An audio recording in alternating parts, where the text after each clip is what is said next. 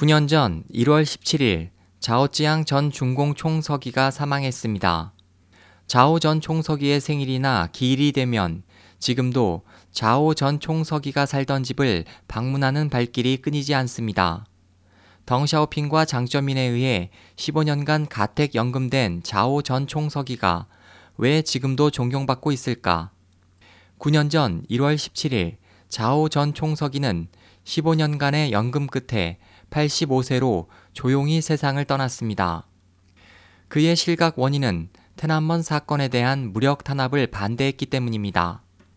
자오 전 총서기의 생일이나 기일이 되면 지금도 많은 시민들이 자오 전 총서기의 옛집에 가서 그의 죽음을 애도하고 있습니다.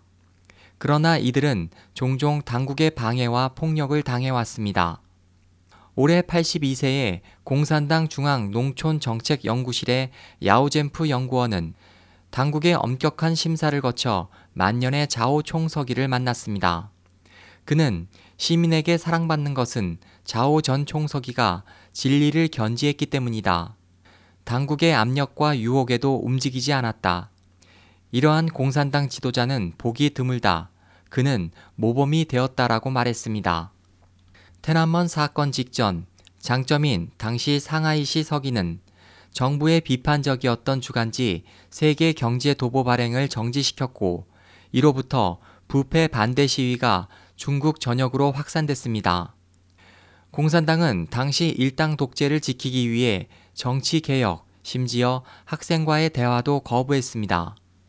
1989년 5월 19일 오전 4시 50분 학생들을 동정한 자오 전 총서기는 테난먼 광장에서 단식 투쟁 중이던 학생들을 방문했습니다. 학생들에게 자오 전 총서기는 너무 늦게 와서 미안하다. 학생들의 비판을 받는 것은 당연하다. 이번에 온 것은 용서를 구하기 위한 것이 아니다. 학생 여러분은 체력을 소모하고 있다. 단식도 벌써 7일째다. 이대로는 안 된다고 말했습니다. 그러나 6월 4일 테난먼 광장, 창안가 및 주요 교차로에서 덩샤오핑의 명령을 받은 군대가 비무장 학생과 시민을 무력으로 탄압했습니다. 6월 하순 덩샤오핑의 탄압 결정에 반대한 자오 총서기는 해임 및 연금됐습니다.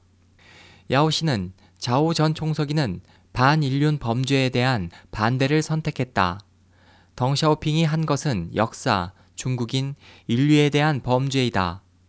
반인륜 범죄에는 시효가 없다. 장래 반드시 심판을 받는다.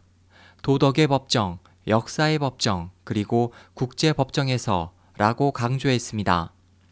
1997년 덩샤오핑이 사망한 후 자오 전 총서기는 두 차례 서한에서 테난먼 사건의 재평가와 연금 해제를 요구했습니다.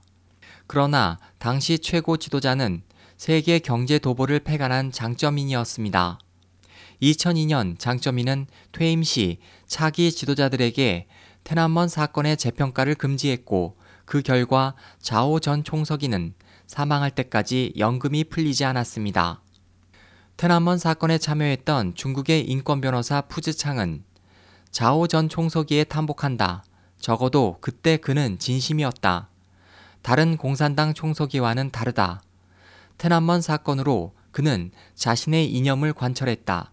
그 때문에 죽을 때까지 연금되었다. 공산당 통치하에서 정의의 힘은 비극의 운명임을 말해준다고 말했습니다. 2005년 초 자오 전 총서기의 사후 그의 딸은 아버지는 마침내 자유로워졌다고 한탄했습니다. SOH 희망지성 국제방송 홍승일이었습니다.